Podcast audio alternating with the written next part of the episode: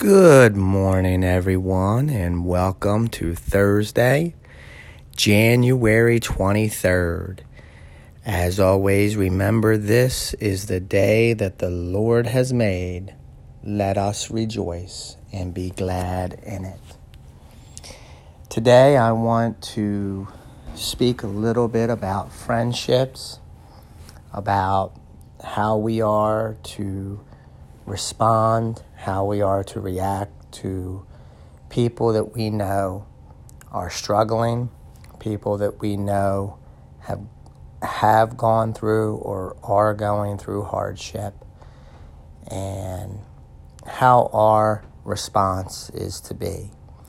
Um, we will be reading from the New International Version today, and I want to read from Job chapter 2, 11 through 13. So, without any further ado, let's jump right in and let's hear what the Lord has to say to us through His Word. Amen. Amen. Let's pray. Heavenly Father, we thank you for this new and beautiful morning.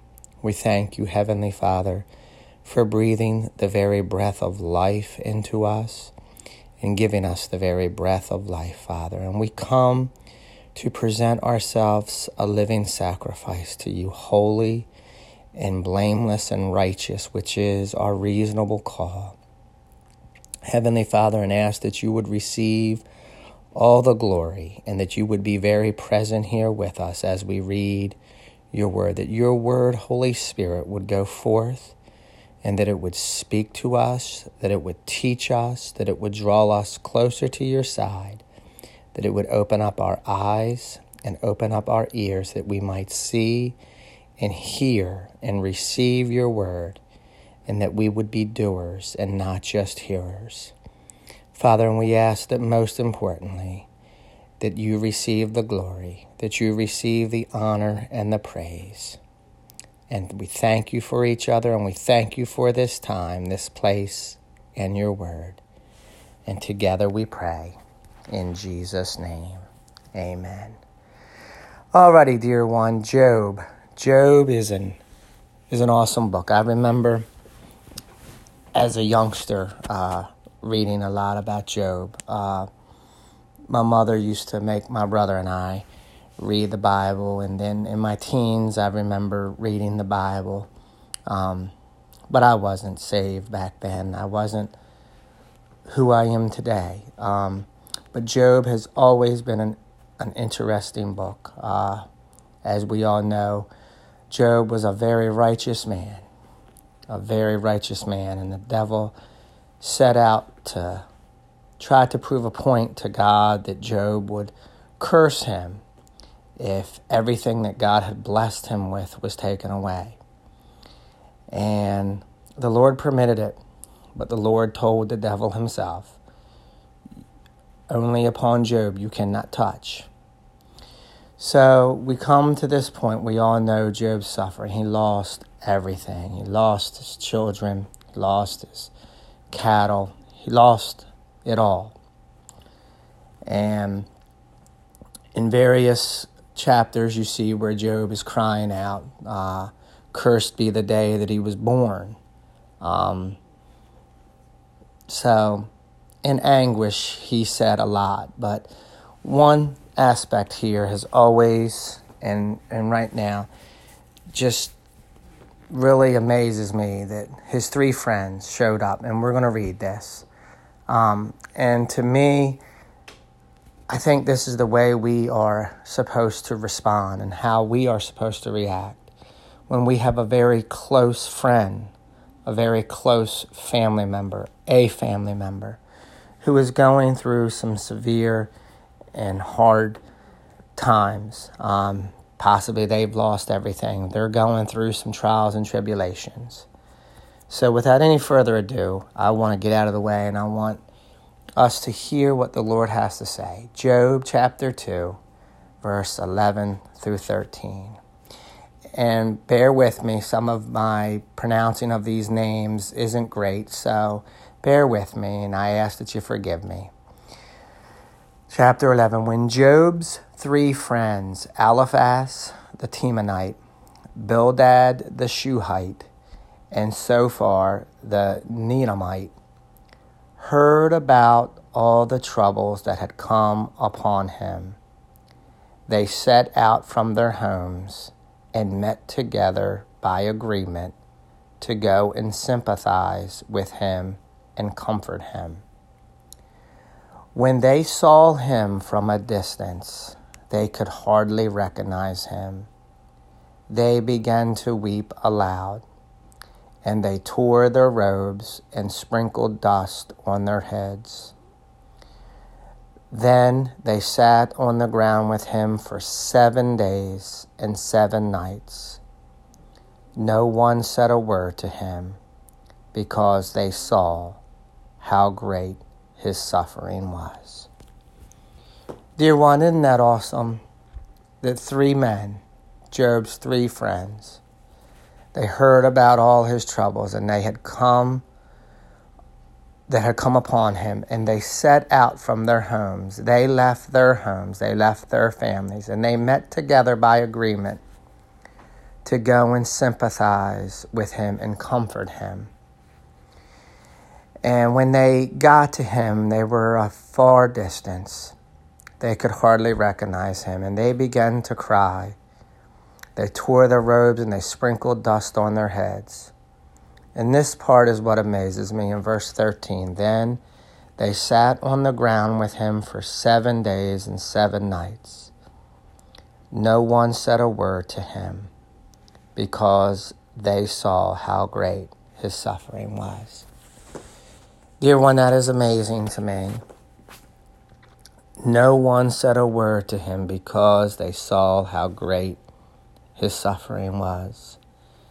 Sometimes I think we as believers think we have all the answers, that, that we can give a word of comfort, and, and we can.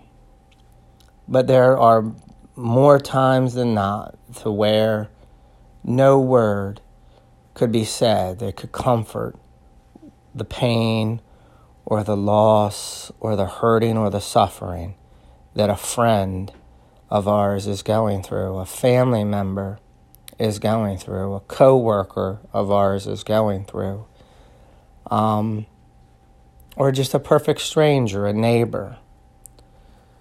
Dear one, let's take heed to this that sometimes we don't have to have the answer. We don't have to speak a word to anyone. But just our very presence being there with that person or with that per or those people that speaks more volume sometimes than our words. And let's be like these three friends, Eliphaz, Bildad, and Zophar, that set out to go and sympathize and comfort those in our lives that are hurting, that have gone through great hardship or are going through great hardship. And the thing, another thing that stands out to me is in verse 12, near the end, where it says, They began to weep aloud. They loved Job. They were his three friends they loved him. And when they saw that he was hardly recognizable, they began to weep aloud. Dear one, be a friend. Be a friend that sometimes does not have to speak a word, but just your very presence being there is all that needs to be done, all that needs to be said. Amen. Amen. Heavenly Father, thank you for your message. And we know later on in few a few chapters ahead that his friends start to speak to him. But Lord, right now, this message here where his three friends set out to go comfort and mourn with him. And when they got and saw him, got to him and saw him, they wept out loud. They cried out loud. And for seven days and seven nights they sat there and they didn't speak a word. Father, help us to be friends like that. That if we know or we see someone dear to us, whether that be a family member, whether that be a friend, whether that be a coworker, Lord, that we would show that we are there for them. We are there to comfort them. And Lord, that sometimes the best word spoken is the word not spoken at all.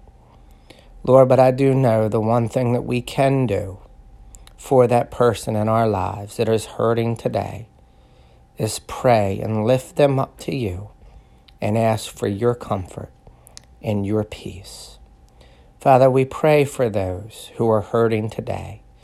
We pray for those who are just going through some severe hardships in whatever way, whatever situation it might be, whether it be emotional, whether it be psychological, whether it's spiritual, whether it's uh, relational, whether it's physical, whether it's with an addiction, whether it's with anything, a job, where they are experiencing hardship and where they are experiencing a lack of peace, we pray and we ask that you would be their peace and their comfort today. And Lord, that we would be that friend. We would be that light. We would be that candle set up on a hill. And Lord, that we would be the salt of the earth. And that we would lift them up in prayer and comfort them as best we can through the power and the wisdom and the guidance of you, Holy Spirit. Father, we pray for our families. We pray for our loved ones. We pray for our spouses. We pray for our children. We pray for all of our family and all of our friends. We pray for our enemies. We pray for our coworkers. And we pray for our neighbors, Father. We pray your blessing and your very presence upon them this day, and your peace, Holy Spirit, that surpasses all understanding. And we pray for each and every one of their family members and their loved ones and ask that you do a work in them. Father, we pray for one person in this world today to come home to you, to come home, to come from darkness into light, to come and to encounter you, Lord Jesus, in a real and personal and intimate way. And we thank you and we praise you. We ask that your word go forth and that it speak the truth, that it lead, guide, and direct us in everything we do this day, everything that we think, everything that we say, and everything that we hear. And Father, we thank you and we praise you. And together we ask in Jesus' name. Amen. Dear one, be a friend like those three friends of Job, set out to comfort and to mourn with those who need comforted and those who are going through mourning. And just please remember that sometimes the best word spoken is the word not spoken at all. Have a blessed and awesome Thursday and go in the peace and the strength and in the power of the Holy Spirit. Until we meet again, in Jesus' name, amen.